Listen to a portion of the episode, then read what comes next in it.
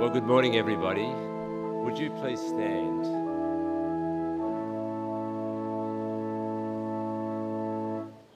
A very warm welcome to everybody here this morning. Uh, listen to what it says in the book of Colossians about what we're doing as we come together. Uh, Colossians 3, verse 16 says, Let the message of Christ dwell among you richly as you teach and admonish one another with all wisdom through psalms, hymns, and songs from the Spirit, singing to God with gratitudes in your hearts. Let's do that as we sing our first hymn to the name of our salvation.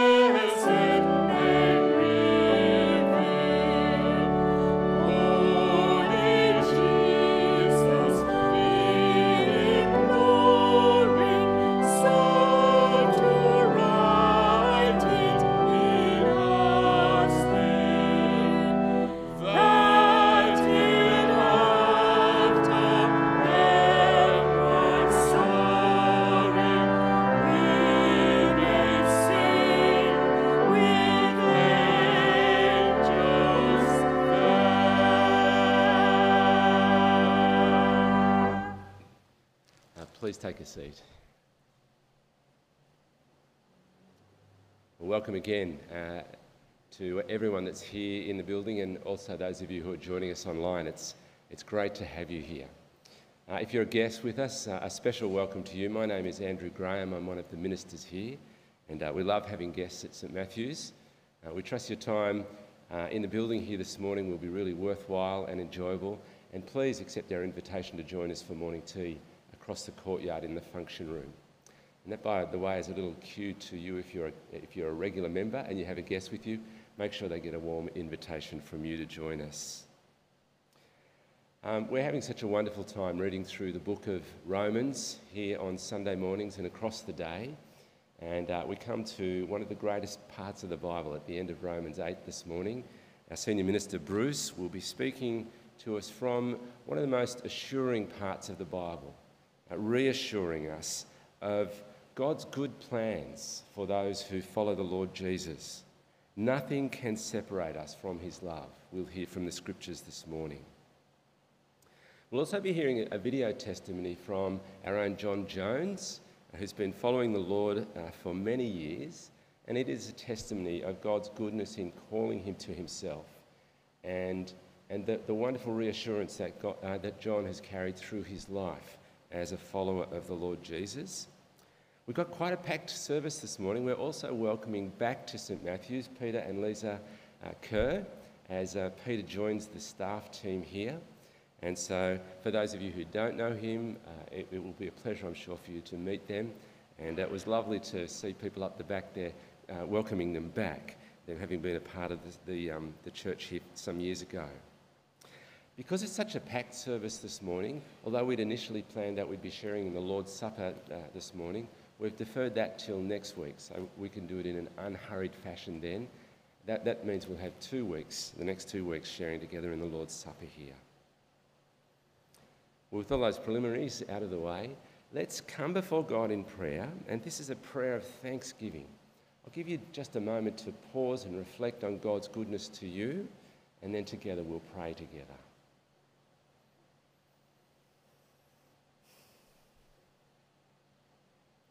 Shall we pray? Gracious God, we humbly thank you for all your gifts so freely given to us for life and health and safety, for power to work, leisure to rest, and for all that is beautiful in creation and human life. But above all, we praise you for our Saviour Jesus Christ, for his death and resurrection, for the gift of your Spirit, and for the hope of sharing in your glory. Fill our hearts with all joy and peace in believing, through Jesus Christ our Lord. Amen. And now we have a chance to say out loud what it is that we believe about God. Uh, this is a really fine summary in the, the Apostles' Creed of what Christians believe uh, right across the world today. Uh, brothers and sisters will be reciting these very words, so please join me. I believe in God the Father Almighty, creator of heaven and earth. I believe in Jesus Christ, his only Son, our Lord who was conceived by the Holy Spirit, born of the Virgin Mary, suffered under Pontius Pilate, was crucified, died, and was buried. He descended to the dead. On the third day, he rose from the dead. He ascended into heaven and is seated at the right hand of the Father. From there, he will come to judge the living and the dead. I believe in the Holy Spirit, the holy universal church the communion of saints, the forgiveness of sins, the resurrection of the body, and the life everlasting. Amen and Alleluia. Uh, we're now going to hear uh, a little news from St Matthew's from the screen, and then I've got a couple of things to share with you about special news uh, here at, at 8 o'clock church. Welcome to church today. So great that you could join us. For those who are here for the first time, I'd especially like to welcome you to St Matt's and I'd also like you to invite you to fill out a connection card to say hi. It's a simple way for you to get in touch and let us know that you were here today. As we heard last week, over the three Saturdays this winter, we'll be running afternoons in. It's a chance to enjoy some warm and relaxed fellowship with each other up on level one of the Darley Smith building. There'll be puzzles, cards, table tennis, hot chocolate. You can even just bring a book to read if you'd like. The first afternoon in will be next Saturday from 1:30 p.m. to 4:30 p.m. Then again on Saturday the 8th of July and 12th of August. It would be great to see you there. As some of you will know, this year we have begun a partnership with Anglicare to provide low-cost groceries to the Manly community. It's called the Mobile Community Pantry. Anglicare recently released a report revealing the rising toll on families as the cost of living crisis continues. Many people are now switching to cheaper, less nutritious food items and sometimes even going without food so that they can provide their children with meals. We believe that offering members of our community a way to maintain their health and relieve some of the anxiety around providing basic needs is a great way to show the love of Jesus here in Manly. And so, with this in mind, every Monday afternoon at 3:30, a mobile community pantry van is driven into the courtyard to set up shop. The van is stocked at the Anglicare warehouse with a range of grocery items that have been sourced from Food Bank and other supportive suppliers. For just $12, someone can purchase a bag of groceries which they can then get to select themselves from the shelves. The van carries staples like pasta, rice, coffee, tea, and milk, as well as the kind of treats you might pop into children's lunchboxes. Pretty simple and easy. But one of the things I love about it is that we're not just offering affordable groceries, we're also offering connection and relationship.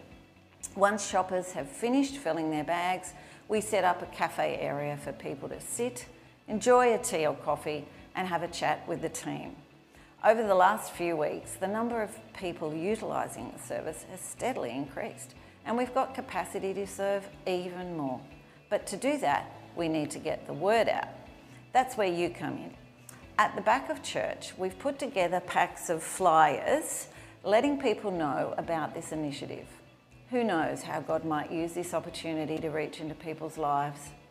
Before leaving today, would you consider taking a pack and following the distribution map? Help us get the word out and see what God does to bring the hope and love of Jesus to our community this winter.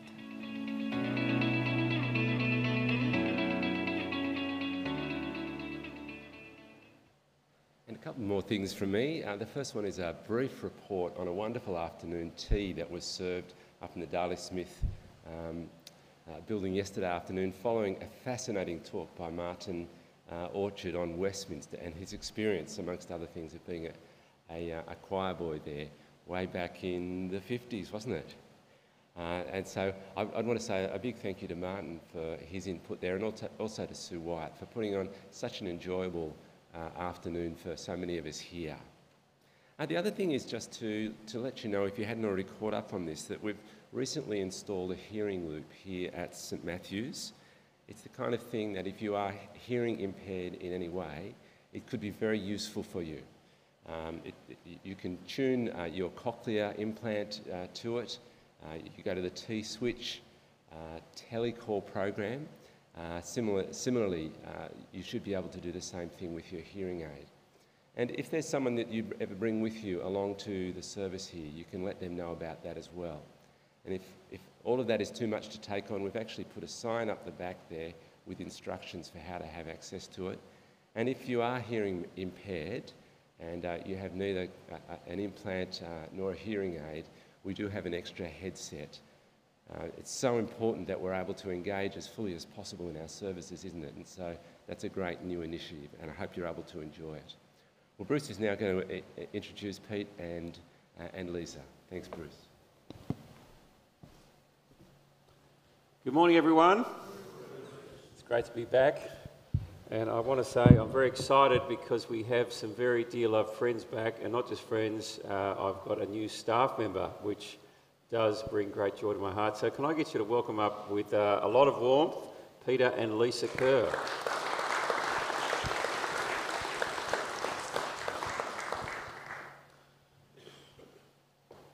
Good morning, Lisa. Good morning, Bruce. Morning, Pete. Morning, Bruce. Morning, everyone. Good morning. Now, for those who don't know Pete and Lisa, I've known them for quite a long time. Um, I thought it'd be good to just hear a little bit about them. So if I can just get you to start by just sharing a bit about Pete and Lise, who you guys are. Um, And, well, and how long have you been associated with St Matthews? Because this is not the first time you've been here, is it? no, and I see a few familiar faces in the congregation, though I was brunette when you knew me last.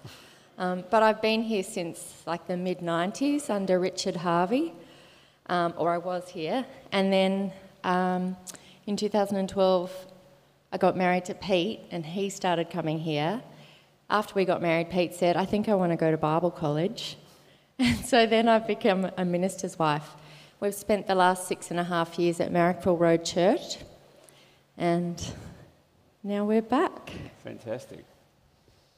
No, I wasn't brunette last time I was here, but I did have a little bit more on top, and my profile has changed slightly since I left, but that's all right. We've had some uh, good fun over in Marrickville. We've been there for the last six and a half years. It's been wonderful. But I I grew up in Wollongong and um, did all my study down there and my schooling down there, and so I did know Bruce many, many years ago. And um, He married your brother. he did. He did. And uh, yeah, we came up to when Lisa and I got married, uh, moved up to Manly, joined the church. It was a wonderful season uh, here at St Matthews, and we're so thrilled to be back. We really so, are. Pete, you left us six and a half years ago. Still a sore point. No, no. My parting words to Pete were, you know what, I think I'll get you back one day. I'm hoping I will. He did. I've still got the card. He said, "Bye for now," but just for now. But you know, the uh, the great Scott Petty said to me when I was here. He said, "S- "See, the thing about Manly is there's Manly, Pittwater Road, and the rest of the world." And I said, I said to him, "I think I want to go and see the rest of this world." And so that's why we went over to Man, uh, Marrickville. and It's been yeah, a good time. So you went through Bible college and you've been over there working at Marrickville. I think you did a year here part time uh, in a temporary role. Um, tell us a bit about the Marrickville experience. How was that? Well, I mean, I joined the team primarily to support the senior minister, and so my role was very fluid in that regard. Uh, but did a lot of preaching over there, led the um, Bible studies, which was great, and um, pastoral care. It was a really wonderful time over in um, Marrickville. A much smaller congregation, very intimate, um, but they loved the Lord, and it was just a joy to be part of that community and to be one of their ministers for uh, six and a half years, which was a decent amount of time. It's a um, it's a very multi-ethnic, multicultural community, and I feel like that was mirrored inside the church. So that was really special as well to see what was happening outside was also being mirrored on the inside, which was great. And I feel like I learnt a lot through that experience. I really do. Interestingly, we used to have the former Prime Minister Tony Abbott here in the electorate. You had Anthony Albanese. Yes, yes. So the, the Prime Minister, so he, um, we were his landlords, still are his landlords actually. And uh, so got to know him a little bit over the, the last few years, that's for sure. And um, he's a nice guy that uh, likes to get into his car spot without being impeded in any way. So make sure there's nothing in the driveway when he's coming in. yeah, uh, but yeah, really wonderful. Um, yeah, getting to know him and his staff team as well, and you get to know the community as well through that. So we had some good connections with um, his office. Fantastic. Now, you guys have come back and you're going to be working alongside Nathan as the senior assistants for me. Um, how are you both feeling about coming back to Manly and St Matthews? It was really hard to leave Marrickville, I have to say. Like, we we built some beautiful relationships. They became our church family, um, dear friends. So it was really hard to leave. Um, but it's an easy transition. This is so familiar. The building still smells the same. um, yeah, everything's so familiar, and it's like now that I've, um, you know, grieved and said goodbye and everything, and now I can start. It's like it's really lovely to be back. It's, yeah, I'm, I'm getting excited now. Fantastic. And how about you, Pete? Yeah, I- I'm so thrilled to be back. Uh, I've had a, uh, a break in between, but I feel like for the last couple of weeks, I've had time to process where we've been and getting time to process uh, what's going to be happening in the future and time here in Manly. So I'm happy that it's finally happening. I feel like I've been waiting all week to go And uh, I'm looking forward to joining the staff team. It's a great team, it really is. Looking forward to supporting Bruce in whatever way I can do that, to do that well. And uh, looking forward to doing life with all of you and getting to know you. Yeah, excited. Fantastic. Well, let me encourage everyone to meet Pete and Lisa afterwards. They'll be out at morning tea. I'm going to pray for them now. Father, we do thank you for the journey that you have taken Pete and Lisa on. Thank you for what they've learnt over at Marrickville and the great ministry they had with them. And I know it was a tremendous time of encouragement and helping that church grow. We pray as they come here that your hand of blessing would be on them and that you would use them for great things to grow your kingdom, to grow your church through the gospel, and to help us make faithful disciples of the Lord Jesus. And for all the practical things involved in moving and setting up, we pray that you would have your blessing uh, upon those things. In Jesus' name, amen. Well, let's welcome them to St. Matthew's.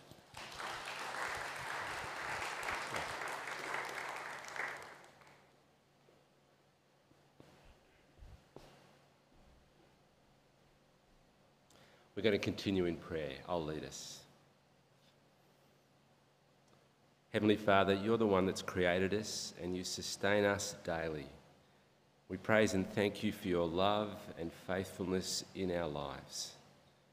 We pray that you'll fill us with your Spirit so that our lives and words display the hope we know in Christ with people around us. Father, we praise you that you rule all things with justice and kindness. So we pray that you will look with mercy on people caught in the midst of armed conflict. We so often hear about the awful things unfolding in Ukraine, and there are so many other places like it. Lord, we ask that you would restore peace to the people of Ukraine. We pray for those who've been displaced there and elsewhere, and we ask you would bring them to a place of safety and refuge.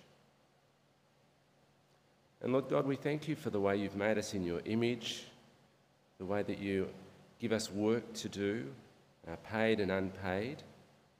We thank you for trusting us with the responsibilities we have, and we ask we fulfill them with integrity, living and working in harmony and in faithful service to others. And may our labour bring blessing to others and glory to your kingdom. And Lord, it was such a joy to see 15 young members of our church family making a public profession and commitment of their faith, faith last week here at the, at the confirmation service. We thank you for the 14 young people who were confirmed and the one who was baptised. And so today we pray for them by name. For Olivia, Caleb, Matilda, Jemima, Kayla, Kirsten, Joshua, Sophie, Annabelle, Sarah, Harry, Misha, Emma, Liberty, and Matthew.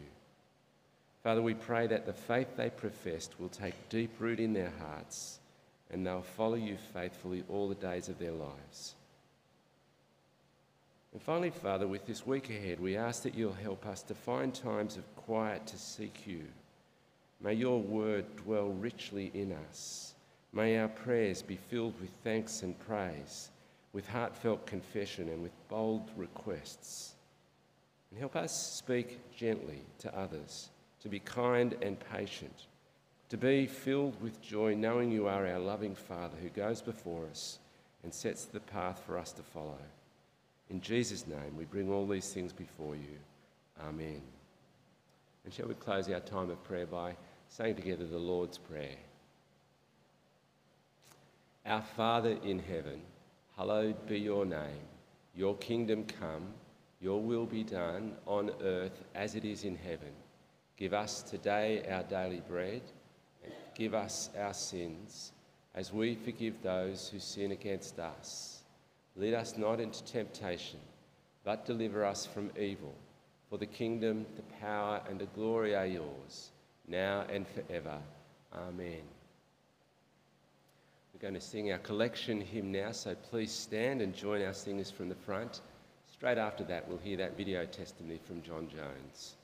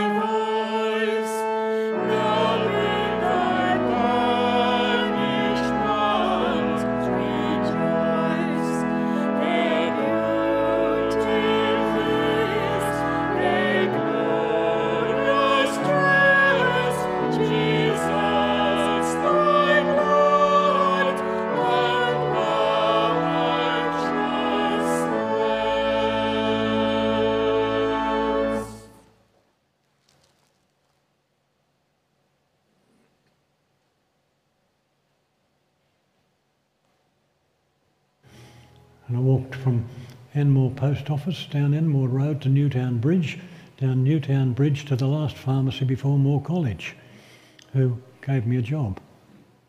And in that, uh, in that job, I met Beth. And we went out together, we had a sort of understanding. And Beth had been catching the train home from work, and the one Christian girl in her uh, Protestant denomination church that she knew kept sitting beside her on the seat, five o'clock after five o'clock every afternoon after work, inviting her to go to uh, the Christian convention. So when I said I was going to Melbourne, she said she was going to Katoomba. And she went to Katoomba and she was wondrously converted that very first night on New Year's Eve. And when I got back from Melbourne, there was a letter waiting for me saying most people don't know what it means, but in the real sense, I'd become a Christian and I couldn't ma- possibly marry somebody who wasn't a Christian. And P.S., don't try to fake it. and so she uh, challenged me to read the Bible. I couldn't even find any book in the Bible to so she gave me an individual copy of Matthew, then of Mark, then of Luke, and for three weeks I read that on the train going to and from work. And I was quite, quite arrested by the, the person of Jesus, by his, just who he was and what he was and how he treated people and his relationships and uh, his life. And at the end of that, she announced to me that there was a house party at Rathane, the Anglican Diocese uh, house party location on Port Hacking. so reluctantly, in the middle of Saturday afternoon, I went down to Rathane with her. And we got through to the Sunday night and sat around in a circle for a wash up before we all went home. And I was sitting, I don't think it was Graham Goldsworthy. I sat next to him in Moore College later on. But I think it was his brother John, who stood up as people said things and said, I've got no idea why I'm saying this. I just feel I ought to uh, quote Psalm 46:10, "Be still and know that I am God." And in a very strange experience, I found myself on my feet. I made the choice, one that I desperately didn't want to make, and I got up on my feet, and I'm sure not only was I convinced by the person of Christ, but there was. Uh, some self-preservation in it. You know, this is a chance that I'm being offered to come into a relationship with God through Christ as I understand it. And I can say no, but I can't guarantee that I'm going to get another chance. And so with that element of selfishness in it, I stood up and I said, I think this is for me. And that was the that was my conversion, I think.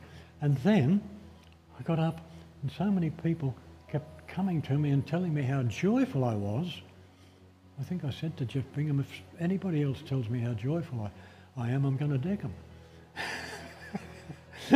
anyway, I started reading the Bible and reading it consistently and reading it intentionally. And it was just as if Christ made himself known to me, sort of stage by stage as we as we moved on and things happened and my life progressed. And with Beth too, she was, you know, totally committed as a Christian. And it's only a few weeks ago, I think Ruth, my daughter, said to me, we were talking about this, she said, Mum wouldn't have married you if you hadn't become a Christian. There's no way she would have married you. and it was just, it was just a progression of relationship with Christ. And that was through reading the Bible and praying and associating with people who could uh, mentor me and uh, edify me, help me, teach me. I know I've committed myself to Christ. I'm assured that He's able to commit me till He's ready to take me. And, you know, that just increased my trust in Him. You know, it wasn't perfect from my side by any means, but God was faithful and He kept growing me. I mean, I didn't grow, He grew me and I became more assured.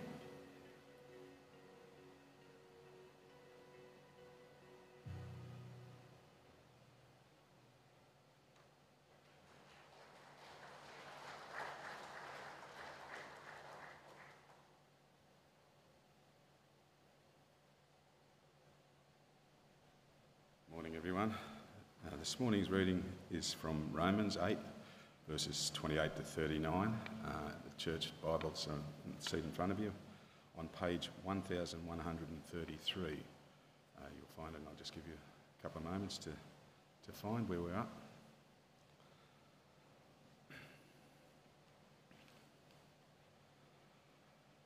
And we know that in all things God works for the good of those who love him, who have been called according to his purpose. For those God foreknew, he also predestined to be conformed in the image of his Son, that he might be the firstborn among many brothers and sisters. And those he predestined, he also called. Those he called, he also justified. And those he justified, he also glorified. What then shall we say in response to these things? If God is for us, who can be against us? He who did not spare his own son, but gave him up for us all, how will he not also, along with him, graciously give us all things? Who will bring any charge against those whom God has chosen? It is God who justifies. Who then is the one who condemns? No one.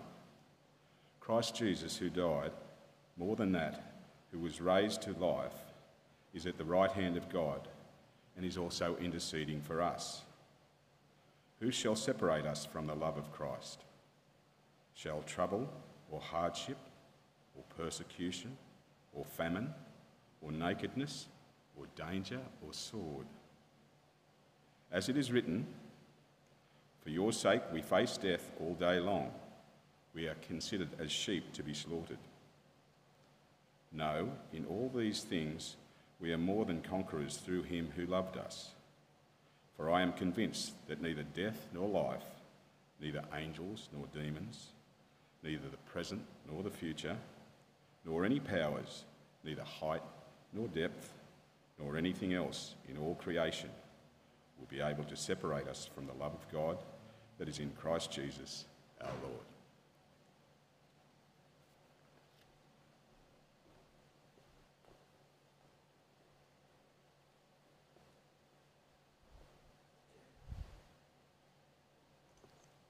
Thank you, Larry. Well, I'm going to pray that I don't butcher this passage. It's um, one of the great passages in all of Scripture. Let me pray. Heavenly Father, we thank you for your word. We thank you for Romans. We thank you for Romans chapter 8. And we thank you for this particular part of it that is so magnificent that speaks of your sovereign grace that works so powerfully in our life and the way you are for us right to the end. And so, Father, as I speak, as we read these words, may you give us a confidence in you that you will get us to the end. In Jesus' name, amen. Well, the marathon is a long distance foot race with a distance of 42.195 kilometres. Now, I don't know if you know the history of it, but apparently the name for the race comes from the legend of Philippides. Uh, he was a Greek messenger who ran for over 100 kilometres to the home city of Athens to proclaim the victory over the Persian invaders back in the day in ancient Greece. And it's said that he ran the entire distance to Athens without stopping, discarding his weapons and even his clothes to lose as much weight as possible. And apparently he burst into the assembly exclaiming, We have won! And then he collapsed and died. they still don't know whether it's an actual true story, but that is the legend that the marathon is based upon. And when the modern Olympics began, and that was in 1896, the organisers were looking for a great popularising event that would kind of recall and capture all of the greatness of ancient Greece and the great athletic contests that they had. And so the modern marathon was born with those memories entailed. And if you've run a marathon, anyone here run a marathon? Andrew, you've run a marathon. I just learn new things about you every day. Good on you, Andrew. I was reading a few uh, quotes about marathon runners, and here's what one marathon runner has said who has run 34 marathons. Ridiculous. Running a marathon is an extraordinary experience. It is solitary, it is painful, it is joyous, it is victorious, uh, it is surreal. You feel intimidated, and then you feel like a conqueror. You feel fast, and then you feel very slow. And anyone who could do it, I have enormous admiration for. And I begin this way because I wonder if anyone here feels that the Christian life is similar. You can feel joyful and victorious at times, but soon afterwards you can also feel very alone and very slow. And you start to wonder will you make it to the end? One thing I vividly remember many years ago when I first became a Christian is I was full of enthusiasm, and an older Christian took me inside to encourage me, and he just said, Look, I just need to say to you, the Christian life is not a sprint race. And I was a sprinter when I was young, it is a marathon event. You've actually got to make it right to the end. And those words have stayed with me. And it's very true. The Christian life is a marathon race. And the call is not just to burn brightly for a moment, a season. We actually need to be faithful right to the end. And so it raises the question how do you make it to the end as a faithful servant of Jesus Christ? And anyone who's been a Christian for any length of time will know that on the journey to heaven, there are pitfalls, there are dangers, there are temptations, there is oppositions. We have to face these daily and we have to overcome them. And as we come to this third message in Romans chapter 8, which I think is the most magnificent section of this most magnificent chapter, what the apostle, I think, wants us to clearly know is this God is the one who will make sure that we make it to the end. And if you've just joined us today in this series in Romans, what we've seen through this year and last year, Romans, the beginning chapters 1 to 3, God is over the world as judge. We then saw from chapter 3, verse 21 through to chapter 7 that He is for us in Christ. And the call of the gospel is to repent and to believe the good news and give our lives to Christ. And what we discover is that He is for us when we come to Christ. And then Romans 8 what we've been seeing is that he works in us by his Holy Spirit. And we finish today with Romans 8 29 to 39. And what we see to complete the story is that God will keep us to the end. And I've got three things to say from this passage. The first is this God will get you to the end. And if you don't hear anything else from me, if you're a follower of Christ, that's the promise of God from this passage for us. God is going to get us to the end. And so, if you've got your Bibles, let's have a look. I haven't got the verses on the screen. I'd love you to look with me in your Bibles there in the pew or on your devices. I'm going to pick up from verse 28, which we did look at briefly last week. Uh, Nathan mentioned that, and I'm going to then focus on 29 and 30 to begin with. And we read from verse 28 We know that in all things God works for the good of those who love him, who've been called according to his purpose. And then we have these famous words For those God foreknew, he also predestined to be conformed to the image of his Son, that he might be the firstborn among many brothers and sisters. And those he predestined, he also called. And those he called, he also justified. And those he justified, he also glorified. In this concluding section of Romans 8, Paul is in essence saying, Stop worrying, stop fretting. God is going to get you home. He will do it. And these two verses, verses 29 and 30, they're often referred to as God's golden chain. And there's five specific different actions of God and his sovereign working by his grace that are described here. The first one I've got on the screen, he foreknows. And foreknows doesn't mean simply that God knows facts beforehand about what will happen that he simply sees the future. When Scripture says God knows someone, it means he's got a relationship with them. For example, Matthew chapter 7, we went through the Sermon on the Mount last year. One of the uh, striking phrases uh, on the day of judgment, Jesus says, There are people who I will say, I never knew you. To know biblically is not just knowledge of facts, it's relationship. And when God is saying He foreknew us, it means that He set His love upon us before we even knew Him. He knew us. The second thing is that we see here is God predestines those He foreknew to end up becoming like Jesus. Now, I know for some, this word will raise all sorts of questions. And it's worth saying that next week, when we get into Romans 9, we're going to look at this vexing issue. And I thought, what better passage for Peter Kerr to start preaching from? He just shakes his head and goes, Please don't do that to me, brother. I wanted to put Peter on next week, and I looked at the passage and said, It's all right, Pete, I'll do it next week. We're going to look at Romans 9 next week, and it delves into greater detail about this question of predestination, and we'll look at that next week.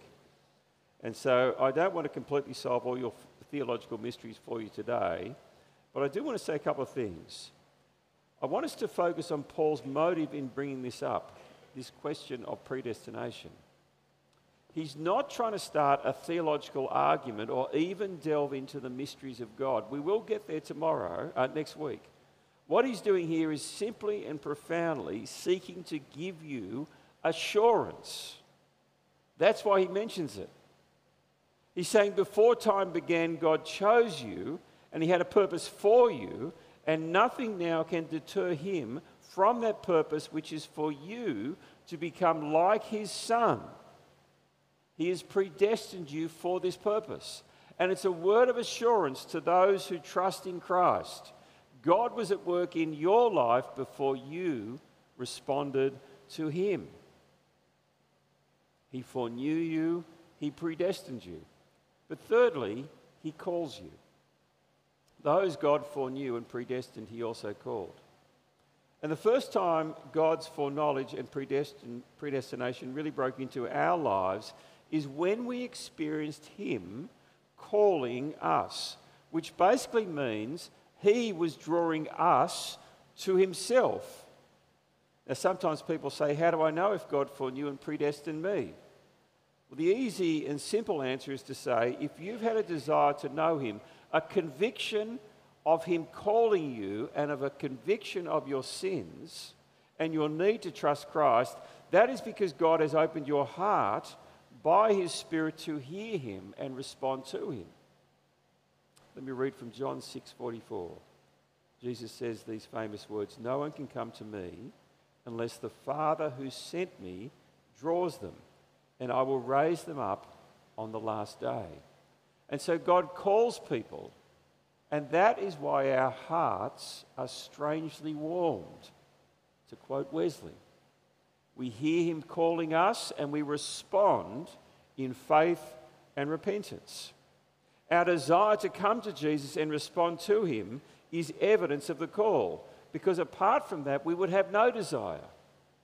That's the problem of the flesh that we saw two weeks ago. Our natural inclination is away from God. The Spirit of God comes into our life, and we now respond to God. But that's not all. It's like selling uh, those commercials with steak knives, which um, have nothing on what we're talking about here today. The fourth thing is God justifies, and we saw this a number of weeks ago when I did an overview of 1 to 6. This is the fourth action of God that we looked at a few weeks back. To be justified is about having God's legal pronouncement about your innocence before a holy God. It's a declaration of God over you that you are not guilty. You are innocent in God's eyes because you are in Christ. And his blood shed on the cross for your sin covers us so that we are protected and we are declared. And it's worth noting that declaration is what will be declared over you on the last day on Judgment Day. It is brought forward and said about you now. You are not guilty in God's eyes. And then lastly, it says, God glorifies. Now, I think this is the most remarkable of the declarations by the Apostle Paul in these five words that are listed. And the reason for this is that we would naturally and rightly assume that this action of God relates to the future. God has known us, He's predestined us, He's called us, He's justified us. But I think we would naturally say, and He will glorify us. But look at what the text says it's in the past tense. He has glorified us. And you can only say, such is the confidence of Paul in the truth that God will get us to the end, that he says boldly and clearly, not as God, not just has God chosen, predestined, called, and justified you, he has also glorified you. I love how Tim Keller puts it to be glorified is to have all sin eradicated and to be made perfect in body and soul. And that's what we look forward to on that great day when we will meet God and be welcomed in because of the work of Christ to save us. We will be free of sin. We will be made perfect in body and soul, but yet that is the way the Apostle Paul speaks of the work of God in our lives now. We have been glorified. And what it says to me is this that's how God views us in Christ.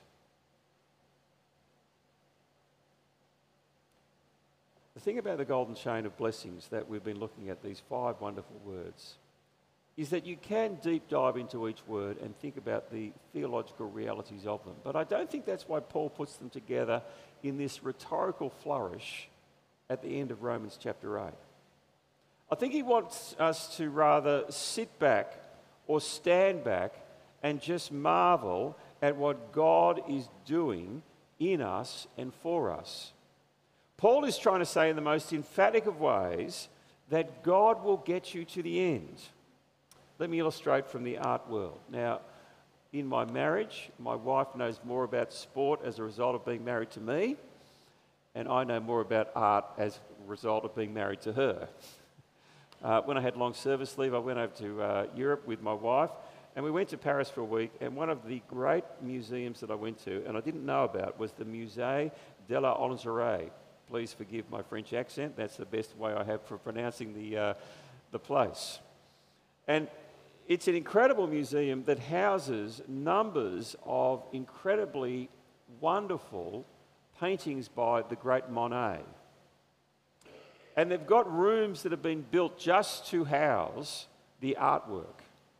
And what you can see here is this incredible room that has three pieces of Monet's work which are called the lilies. Here's just one of the panels. Uh, that's a photograph I took when I was there. And this is what's said about it. The double oval room where the work is shown is called the Sistine of Impressionism, in reference to the Sistine Chapel painted by Michelangelo. It has the shape of the symbol of infinity, which is very significant. The viewer is surrounded by images of waters, lilies, willows, reflections of light on water and clouds, which together amount to almost 100 linear meters of the purest impressionism.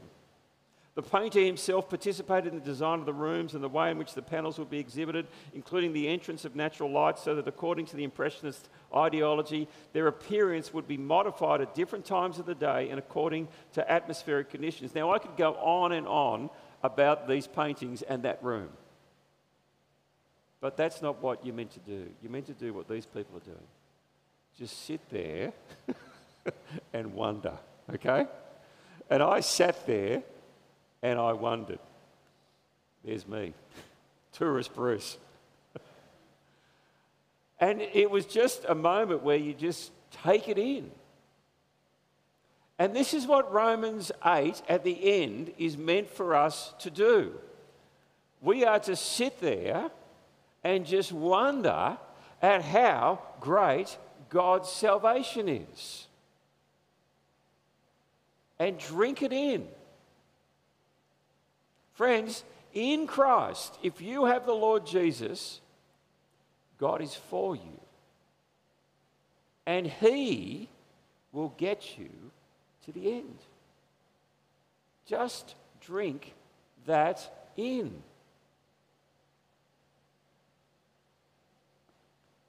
When you ask yourself the question, how can I be confident that I will make it to the end and be welcomed into heaven? Just think about the action of God and these five profound theological truths that speak of the reality of what God is doing for you right now. He foreknows you, He predestined you, He called you into His family, He has justified you from your sins and declared you innocent and not guilty, and He glorifies you. He will get you to the end. But the second thing that this wonderful ending speaks of is this reality God will protect you as you go. The remaining eight verses in chapter 8 of Romans are what the English preacher Martyn Lloyd-Jones called logic on fire. It is Paul at his best. He is excited about how wonderful is the reality that God is for us. Let me read to us from verse 31. There are seven rhetorical questions that he answers in the text. He asks them, he answers them. What then shall we say in response to all these things? If God is for us, who can be against us? There's two. He who did not spare his own son, but gave him up for us all, how will he not also, along with him, graciously give us all things? Three. Who will bring any charge against those whom God has chosen? Four. Well, it is God who justifies. Who then is he that condemns? That is the fifth question. Well, no one. Christ Jesus, who died, more than that, who was raised to life, he's at the right hand of God and he's also interceding for us. Five rhetorical questions. They're summed up in this opening one. What shall we say then in response to all these things? If God is for us, who can be against us? And the simple answer is no one and nothing can ever be against you in any substantive way if Christ and God the Father is for you. And the logic is this if he's for you, you've got him on your side. And this is the God who loves you so much that he sent his own son Jesus in the world to die for you. And he will give you all that you need to make it to the end. But that's not all. This is the God who, because of Jesus' death for you, declares you are not guilty, so that no one, not even the devil, on that final day can say anything accusatory against you of any substance that will have any impact because you are covered by the death of the Lord Jesus Christ and you have been forgiven of your sins through his blood shed. God is saying, You are mine, and because of that, there is no one and no thing who can oppose you or accuse you or take you away from him. He's saying, My son, Jesus, who died for you, the one who rose from the dead, what's more, do you know what he's doing this very moment for each and every one of you? He's praying for you. It's astounding. That's what the text says. He is interceding at the right hand of God, the one who rose from the dead.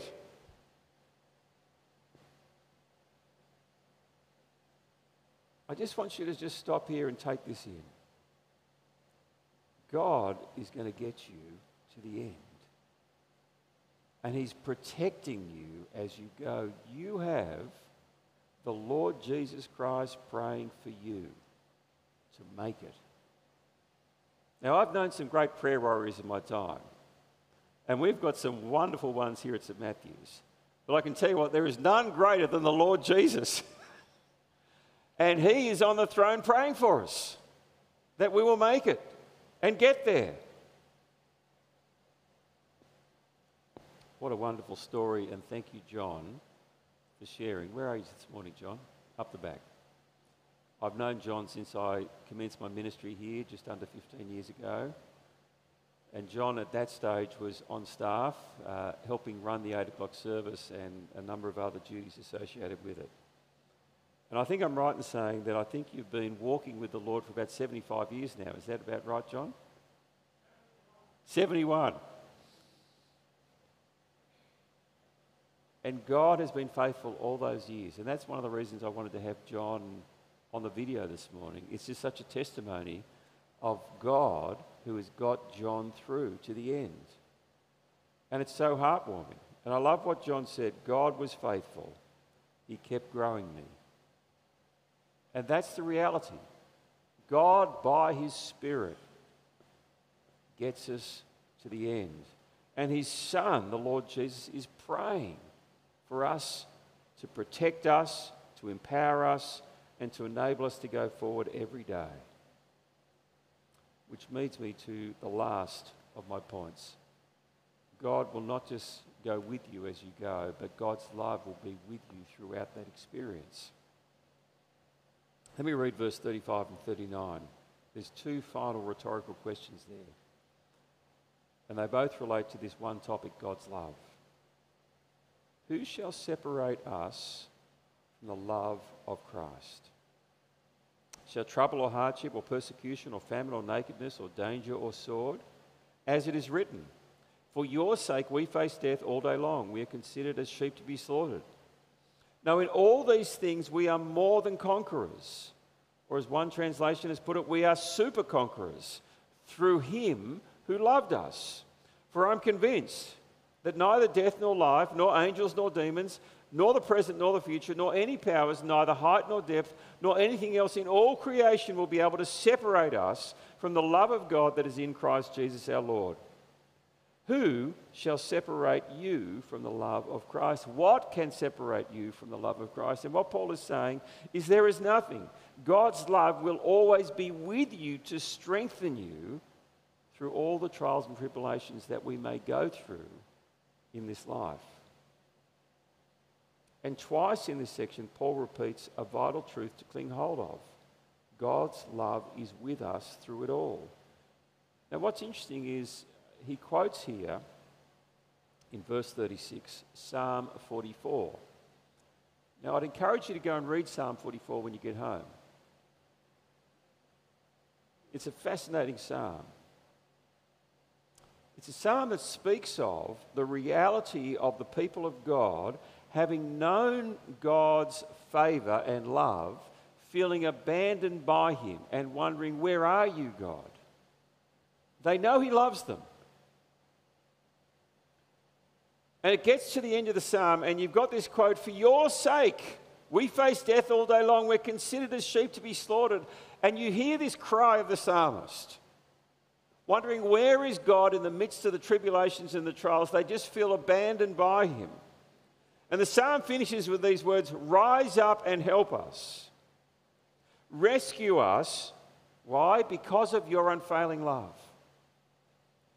And I think it's astounding, it's profound that Paul quotes this here because I think what he's saying is those words, those cries from the psalmist have now been fulfilled in Christ.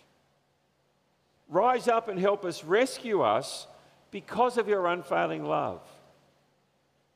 And, friends, as Christians, we do have no guarantee that it's going to be an, int- uh, an easy life. What we are guaranteed is that through all of life, the ups and the downs, God's love will be with us through Christ. I believe that Paul cites the psalm at this point because he wants to say that as Christians, we might be tempted to think that because of Christ's love, that it's so real and unshakable, then we will never run into trouble. But that's not the case, is it? There is hardship. There's all the things that are listed here that are against us. There are angels, but there are also demons. There is life, but there's also death. But through all of that, God's love will never leave us. And the cries of the psalmist are answered in the person and the work and the reality of the Lord Jesus Christ and his love for us, which we know by his Holy Spirit. And that's one of the profound reasons why and how God will get us to the end. Even through the most difficult times, we can know the love of God at work to give us strength to persevere. And nothing can take that away from us. Nothing. I want to finish with a, what I think is one of the most profound examples of this that I've seen here in the parish. I want to tell you the story of John's wife, Beth. Many of you will know Beth. Uh, she sadly passed away in 2018, and I had the privilege of taking her funeral. The favourite passage was this one I'm speaking on. And I had the great privilege of being able to preach from this passage at her funeral. And I do remember John coming up to me at the end of it saying, When I die, please preach the same message. and I spoke to him just yesterday and he said, Yep, that's right. Beth was a remarkable lady. To say that Beth had lived a difficult life is an understatement. And it's worth noting, not because of her marriage to John. My memories of Beth are that she was always such a great character. She was always full of fun and laughter and with a wicked sense of humour. And she was a woman with a deep, abiding trust and love for the Lord Jesus. And as we've heard on the video, she came to Christ some 70 odd years ago as well. Yet beneath the laughter, Beth had had to cope with and endure much pain and suffering more than most people in this world. She was a survivor of domestic child sex abuse from when she was young. Later in life, as she came to grips with what had happened to her, and through the help of counselling, and I take it also the Spirit of God and the work of God in her life, she became one of the leading advocates to speak out on this issue in the country when it was taboo to speak about it. Because of her bravery and her advocacy for those victims of child sex abuse, she received the Australian Human Rights Award and the Order of Australia Medal in 1997 for her advocacy on behalf of the victims on this issue. She was a truly courageous lady. Yet the abuse she endured as a child was not the end of her suffering. She also lived with sicknesses for great stretches of her life, including significant heart issues and then later in her time, Alzheimer's disease. I remember at the time of Beth's funeral, which I took, John said to me that he couldn't help but connect the trauma done to her through the abuse she'd suffered in her early years with the poor health she subsequently experienced later in life. But here's the thing I wanted to say. In the wonderful 10 years of knowing her here at St Matthew's, from when I first came, I never once heard her complain. In fact, it was the opposite. Her life was marked by a joy in the Lord and a delight to live life to the full.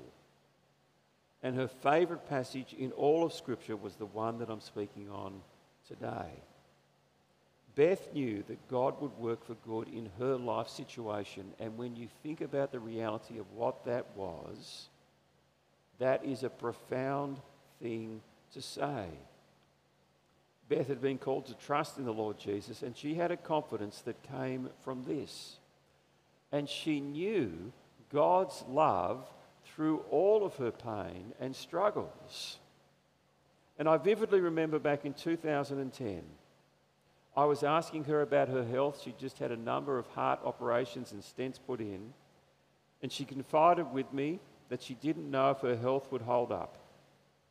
But she just smiled and laughed in the inimitable way she would do. And she said, I'm not worried because she knew that her Lord had died for her, that she was loved by him, and she was confident in him that she would be in heaven if she were to die.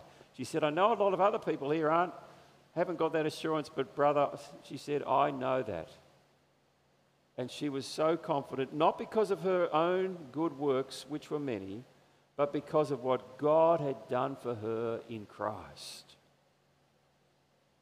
And in August of 2018, some five years ago, Beth died and went to be with her Lord. The Lord who had known her, who had called her, who had justified her, and who was now glorifying her in his presence. Friends, when we have the Lord Jesus Christ, when we are in him, when we've come to trust and follow him with all of our lives, we can be absolutely confident. We can be assured that God is going to get us to the end. Let us pray. Heavenly Father, we, we just stop and marvel at your grace. We are weak and frail. We are undeserving. We are full of sin and doubt. But your grace is stronger and greater. Your love is ever present. And we thank you that you are the God who's known us, who's predestined us, who's called us, who has justified us, and who has glorified us.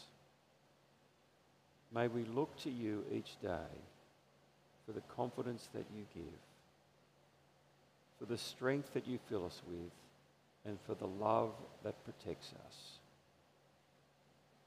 Enable us by your strength to make it to the end. In Jesus' name, amen.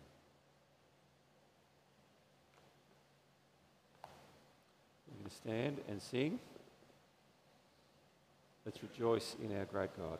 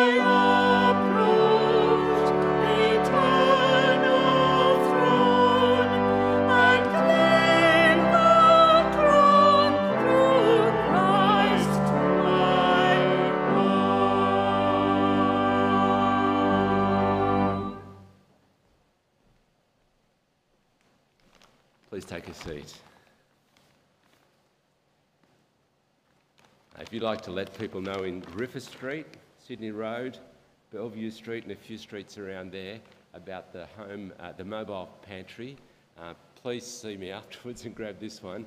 If you'd like to distribute some of those invitations in other parts of Manly, there's a whole bunch of them up the back there. It'd be great to raise awareness of this excellent uh, service that's being provided uh, in this partnership that we have with Anglicare. Um, in a moment, I'll uh, leave us with a word of encouragement. Uh, firstly, remember morning tea uh, out in the, um, the function room just across the courtyard. It would be great to have everyone come and join us for that. What a wonderful part of God's word to be in today. If God is for us, who can be against us? I didn't find it easy running any of the marathons uh, that I ran. Uh, I, did, I did learn one thing, which is you can go a long way one step at a time. Uh, what we've learned from the scriptures today is that if God is with us, nothing will separate us from His love. If God is with us, He will carry us to the end, He'll protect us. Something worth celebrating, something worth writing beautiful hymns like Wesley wrote for us and that we've sung this morning. Something really worth um, celebrating. And we've got a word of blessing uh, for each other, uh, the word of this benediction. Let's uh, say this together. May the peace of God, which passes all understanding, keep our hearts and minds in the knowledge and love of God and of his Son, Jesus Christ our Lord. And the blessing of God Almighty, the Father, the Son, and the Holy Spirit be with us and always. Amen. Amen.